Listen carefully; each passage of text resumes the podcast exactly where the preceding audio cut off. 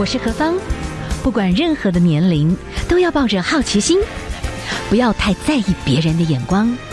压力一定有，学着消化，变成力量。幸福有方，提供给您幸福的配方，成为一个更好的自己。I will be better, renewed day by day. 您所收听的节目 FM 一零二点五幸福广播电台，幸福有方，我是幸福 DJ 何芳。今天呢，在我们的节目当中，哈，我们要针对着康健杂志的这个最新的这一期的一个主题，我们来谈一谈他们做了一个社会调查的研究啊，是台湾第一次的一个叫做“中活大调查”大调查。那我们现在连线访问的是康健杂志的主编林慧纯林主编，主编你好。哎，主持人好，各位幸福有方的听众朋友，大家好。是，好，我们这次看到了，这是台湾的一次蛮特殊的一个社会调查的研究，等于就是看出了一种取向、一种趋势，而且中年四十岁的朋友，你可能觉得说离真正到了。更晚年其实还有一段距离，但是他们已经开始有这样的思想了。好，你先来跟我们谈一谈，您这次哈整个做了一个所谓的中活生命的安排哈，哎，有一些比例哈，可以跟我们来看看这个社会取向一下，好不好？嘿，嗯，其实我们这次的调查就是它算是一个网络的调查嘛，然后因为我觉得中国这个东西虽然嗯，对，什么叫中国？对，对这个事情。其实有点复杂，是大家可能光听不晓得是什么意思，所以还是得要先解释一下。对对对，中国比较像是说，嗯、呃，基本上它是从日本呃引进来的一个 term。那因为日本的呃高龄化比较迅速嘛，所以它有非常多的这个老年人口。嗯、那所以他们在呃中国就是为了生命的终点做的准备。哎，等于说这个终跟活就是为了终点的活动。那简单来说，就是生命的终点做了准备。是。那再翻，嗯，就是就觉得还是有点拗口嘛。那基本上就是一个老钱整理，是人生整理术这个概念。嗯、就是说我们在呃呃，我们嗯，不管我们现在是几岁，那总会有一天我们会面临到那个时候。但是从现在到那个时候，就是我们面临要走的那个时候。我们其实还有非常多，呃的时间。哎，有人可能是很多时间，但谁知道意外，或者是现在这个无常，对，到底是谁先来呢？那在我们做好自己的准备，所有的事情都做好准备之后，哎，我们就可以非常安心的、非常开心的继续。过着我们下半生的日子，这个就是我们一个中活的概念。那过去呃比较常听到中活是呃应用在就大家可能比较可以想象得到的，会是比较偏身后事，对，呃包括什么丧葬的这一块的安排。哎，大家可能会第一个想到这件事情，但是其实呃日本人在这方面已经走到很前面。它是整个像我们刚刚提到的人生整理，还有老钱整理，根本还不用到老的时候，我就已经做好这些的准备，然后嗯，我们才可以开始从容不迫的继续过我们的生活，因为我们我们什么事情都准备好啦，然后该交代的也交代好啦，哎，我们的日后的生活就可以过得很好，这样，然后包括还有关系的部分，这个是非常重要。那刚才主持人提到我们这次的呃研究呢。啊，就是我们做了这样子的一个网络调查，其实我们发现，诶，这些熟龄族，那我们这一次的这个呃呃发问卷的对象是四十岁以上的朋友。那可能就基本上会觉得，大概二十岁的人可能会觉得，对于这个稍远了点，离生命终 点还蛮远。可是你这次的这个研究很好玩，奋斗了。你说四十岁的族群，哎，其实有三十四点七，百分之三十四点七是可以接受说他现在四十出头，可是他开始要针对到终点前的各种的准备，他愿意开始来慢慢理解，而且要开始来布局。对不对？开始思考这件事，思考思考。所以每个。每每个年龄层，其实我们有分四十几岁、五十几岁、六十几岁，还有七十几岁以上的人，然后我们就去切那个年龄。其实所有的年龄层都会觉得，我应该要从现在这个年龄层开始，呃，就要开始做，这个比例是最高的。嗯、那像您刚提到四十岁这个年龄层非常有趣，嗯、就是说，哎，大家可能会觉得说，哎，四十岁好像还很远嘛。但是其实像我们刚刚提到三十，呃，大概有三十五左右。哎，百分之三十五左右的人也会觉得，哎，我从我现在这个年纪，就是四十岁、四十几岁的时候，就要开始思考，然后做好这些准备。可见，其实现在这样子的观念，有这样子的呃想法的人，已经越来越多，有中国意识的人也越来越多，知道要提前做准备。其实你不要讲时间哦，我跟他真的很快。我最最近碰到一个朋友，我才跟他讲说啊，我曾经去加拿大他的家，那是多久以前呢？在想那是二十五、二十七年前的事，一瞬间就过去了，吓坏了，这怎么回事啊？这种很常啊，这种对话很常碰到，尤其是在开同学会的时候，就大家开始聊起当年啊，在学校的时候的。像我前几天也是跟我大学同学吃饭，然后也是觉得，哎，时间过好快，怎么突然就过了叉叉年？哎，这个就不要透露。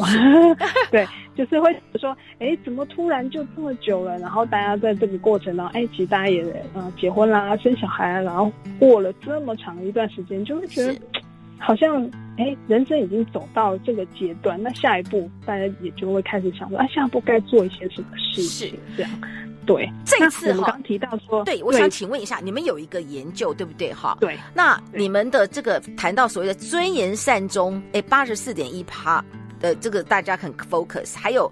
安排老后照顾八十点五 percent，所以大家很 care。哎，还有一个我觉得蛮妙，大家等下可以来谈财产分配管理六十四点二，非常重要哦。对，然后哎，遗嘱 准备遗嘱五十四点七，其实其实可能还不是真的到最后那一刻，可是可能可以提前整理，生前契约也要想好，数位整理也要，然后私人物品整理要趁体力还好的时候，可是就要提前，不要等老了真的搬不动了就要开始处理。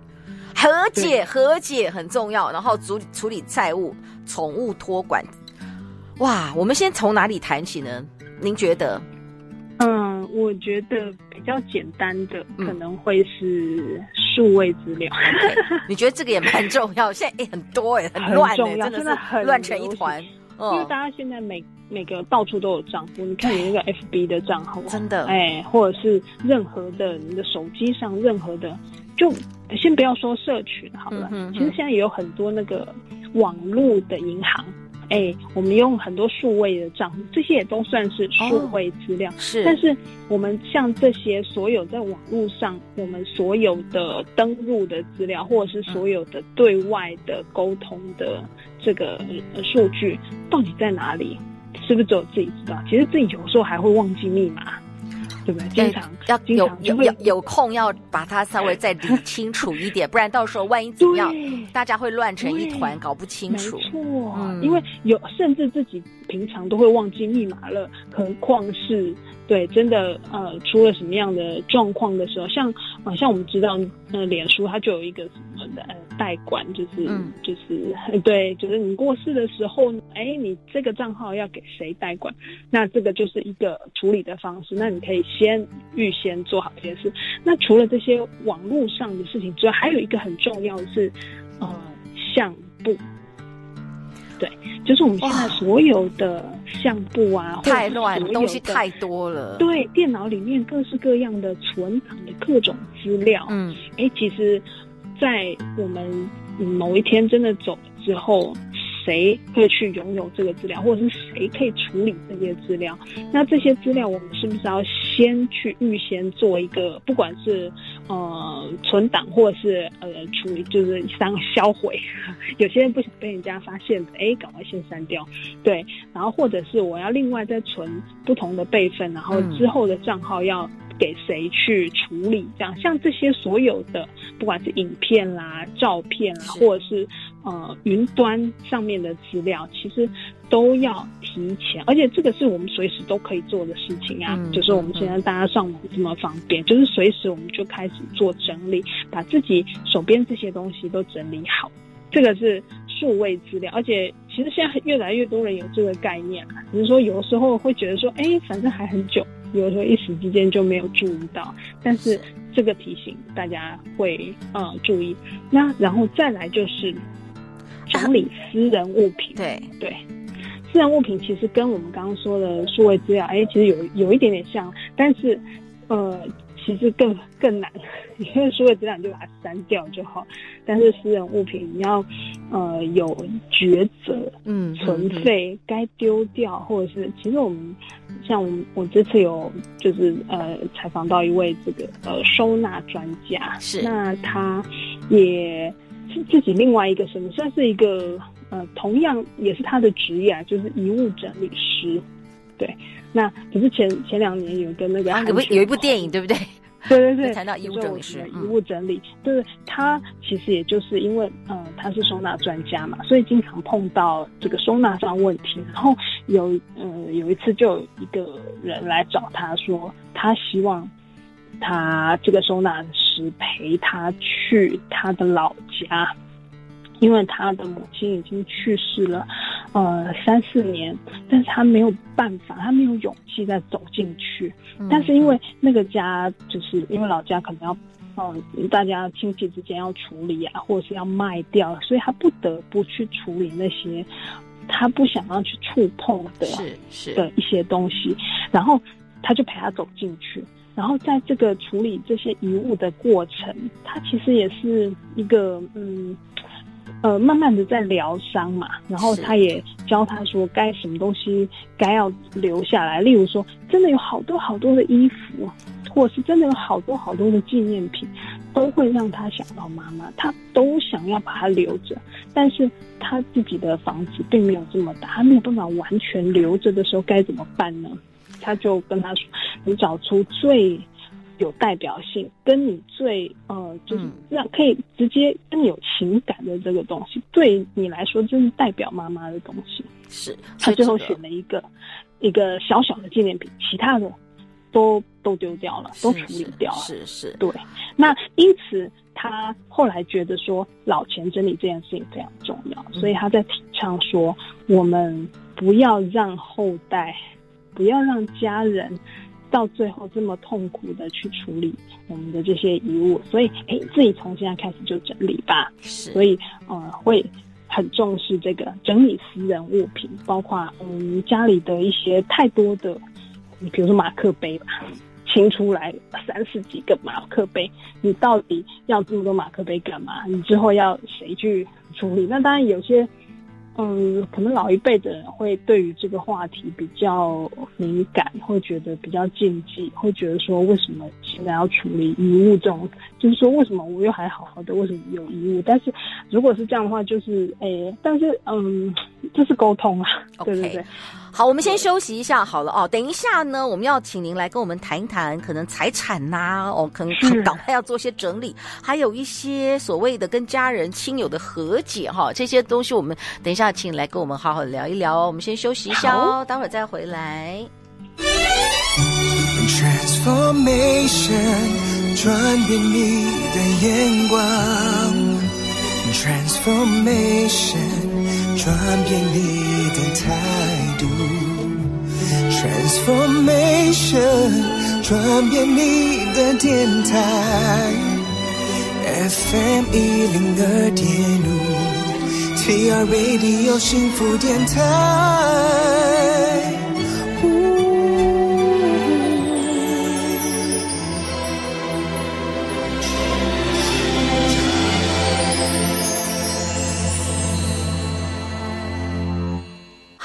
今天在我们的节目当中哈，我们来谈一个主题哈，这也是我们的康健杂志在最新的这一期里面有个主题，人生哈，医生要做的这个人生整理术，他们谈到了，这也是日本传回来的一个文字的概述，终活就是说呢，为了终点所进行的准备活动，但是哎，我们可以提前来布局啊，所以我们现在访问到的呢是林慧纯主编，主编啊，在你们这次的这个网络的调查里面很高分。呢，就是财产分配啦，准备遗嘱这个事情，可能就是说，哎，五六十岁的人，我已经开始可以好好的想一下。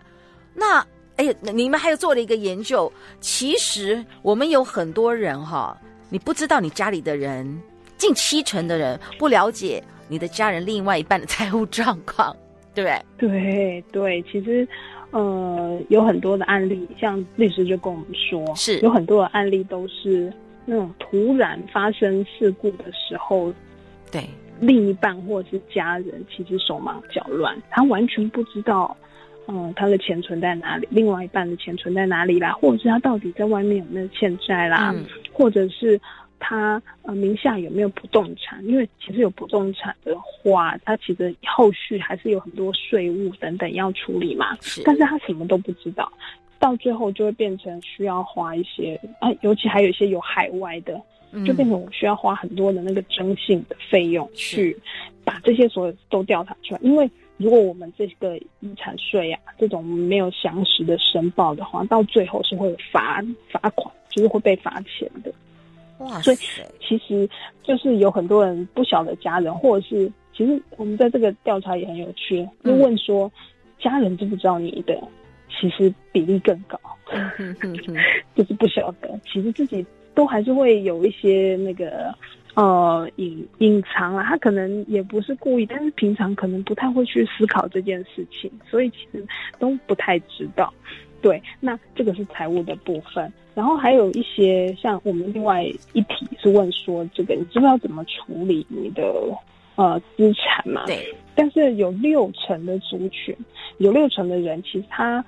都不太清楚要怎么处理你的财产，就会觉得，嗯，那就反正就呃放着，然后自然而然就会有人继承。其实这些财产如果没有事先规划的话，像我们刚刚提到，这个遗产税是非常重的。嗯，对，所以其实真的平常就有在。关心法律的部分的人就会，呃，自己很懂得节税，所以这些事情可能我们平常没有特别去注意到，但是这也要趁这个机会提醒大家，就是提前去啊、呃、整理我们名下的这些资产的部分。那这些资产当然是，嗯、呃，不管是动产、不动产，甚至还有很多资产是这些贵金属，比如说金银珠宝啊这种，因为你是是嗯走了之后，你可能。你在处理你的呃这些遗产的人，他其实不晓得这些东西的价值，尤其有些字画呀、这些艺术品啊，这些人并不晓得这个他你当初到底是用多少钱去买的，他可能哎贱价处理掉，哎要多可惜。那你这些资产到底应该要怎么去分配？那这些事情要。你要怎么去呃把它一一整理？那第一个当然是你会先，maybe 我们会先把这些嗯、呃、名册，就是这些清单先列出来。嗯，再来呢，我们就是要透过遗嘱去一一的去分配这些呃我们什么东西要请谁处理，或者是是啊、呃、我们是不是有一个执行者，或者是我希望。百分之多少的比例是给我的小孩？但是希望有一些可以捐出去吗？或者是有一些信托？现在有很多银行都有这个信托，像政府现在其实很重视信托这件事情嘛。那信托就是我把这一笔钱放在银行，maybe 呃，例如说如果小孩还很小的话，但是担心这个钱到最后就。不会在小孩身上嘛，就是被其他人都拿走啦。那但是大家都不照顾小孩的话，哎，那利用信托的方式，这个也是在遗嘱里面可以列特别列出来。就是可能我在健康的时候，我们在健康的时候，没错，但是我就就怕有先设定好，就先设定好，就万一真的有什么事情的话，我。我的小孩一定特别可以得到一定的金额的照顾。那或者，而且他这个照顾是有保障的，而不是说就是哎，突然他拿到一笔钱，但是他还没有办法用，嗯、那这时候要怎么办呢？那透过信托的方式就可以有很多设定，比如说呃，就是逐年给。然后每年是缴他的这个呃学费啦，然后等到他成年之后再给他之类的，对，就是可以有很多的设定。那这个部分可能就是要问一些金融机构，或者是请律师这边再进一步的去设计这样。那这些都是遗嘱或者是这个资产管理的一一些美感，而且都是一些重要性，对。然后还有，若怕失智失能，都还可以提前先做一个意定监护，就是这个部分都可以提前先想好。然后文字上文字化，一定要律律师去做个认证才算吗？还是我先文字化跟当事人讲、嗯、讲好这样子？简单来说，最好的当然，如果是有律师去做见证，当然是。最好的，因为毕竟，毕竟我们可能自己会有些东西想不到，或者是，哎，律师比较常在处理这些法条的事情，嗯、他比较知道怎么处理。但当然是比较呃有保障这样。是是，是。但是其实一般来说，也不一定非得需要律师。嗯、那简单来说，你就是这个我们在写遗嘱的时候，第一个答案就是亲笔手写。OK，, okay. 这个是效力是最好的。然后一定要有。呃，你要有这个日期，你要你要知道的，人家要知道你到底是什么时候写的，因为你可能，嗯、呃，我们今年写，但是我们可能过五年，可能有新的想法，嗯、会去更新这个遗嘱，那我们会压日期，那就会以新的那份为主。OK，, okay. 然后最后一定要有签名，哎，才包才知道说，哎，这个是你本人写的。是。然后像你刚刚说的这个意定监护这件事情，当然是非常重要，因为现在其实有很多。没有跟家人同住，或者是他小孩其实住国外，或者是就是都很远。那他呃，我们之间的生活其实并没有这么密切。他其实也不知道你真的自己想要什么，或者是你希望未来的一些，不管是医疗方面的处置啊，或者是一些财产上的处置，诶，可能对于他的喜好也不太清楚。对，那意定监护就是你可以去找一个你呃非常信任的人，然后把这些事情让他去做决定。他简单来说就是你还活着的时候，就是我们还活着的时候，他可以帮我们去决定。但活着，但是我们没办法表达的时候，包括我们刚刚说的失智，嗯，或者是昏迷啊这种，对，就是你没有办法表达自己的呃意愿的时候，他可以帮我们做决定，包括是。医疗上决定就是我到底要开刀不开刀，哎，这种决定也可以，或是我的财产我要呃转去做什么事情，哎，这些他都也可以做。对，那但是如果当这个人走了之后，这个意定监护人就失效了，就是他就就不算数，那就会回到遗产这件事情。那遗产的分配，那当然就是遗产这一块的事情。是，所以就是可以亲笔签名，然后要写下你。每一个时刻有你的论述，好，提前做生前就是终老的预备的时间日期，因为可能会有更新版二点零版，那这样子比较不会有争议，这样子哈。包括我们刚刚提到这种宠物，哎、嗯，其实现在很多人家里有宠物，是是是，但是可能嗯，你不晓得会不会哪一天不晓得要怎么办，之后这个宠宠物谁来？帮忙养吗？或者是谁来照顾？哦，特别养鹦鹉哦，要注意，鹦鹉很长寿的。对对对对，会认主人。对对对，嗯，还有乌乌龟，哎，乌龟也很长寿。对对，就是对，就是你养这个宠物的时候，你它是怎么？就是我们是怎么养这个宠物？它会需要什么样的东西？当然，我们还是希望都我们自己都可以写下来。最重要的是在身后，我们希望谁可以接手来养。然后，呃，当然，如果我们呃，有财力的话，那当然我们也可以用一笔钱，然后信托，然后请朋友去养它，或者是什么之类的，我们都可以透过遗嘱的方式把这些事情列好，告诉大家，就是告诉你们的家人我的意愿，包括我什么哪一幅画要送给谁，或者是我的哪一个什么什么样的资料要交给。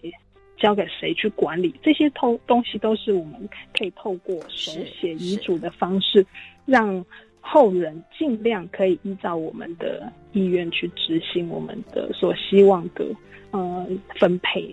OK，好，因为今天时间的关系，我们只能很简单哈、哦，就是请大家可以思考，就是中活准备清单，包含资产啦、遗嘱啦、关系啦，哈，这些都要好好的，先在我们身心都还算好的状态下，有意识的把它想一下，整理出来，那这样子不给下面的这些后来的朋友们任何的烦恼，都先做有系统的安排，这样子哈。好，我们今天呢，非常非常谢谢我们的康健杂志的林慧纯主编跟我们的分享哦，谢谢。谢谢，谢谢，谢谢，谢谢。谢谢。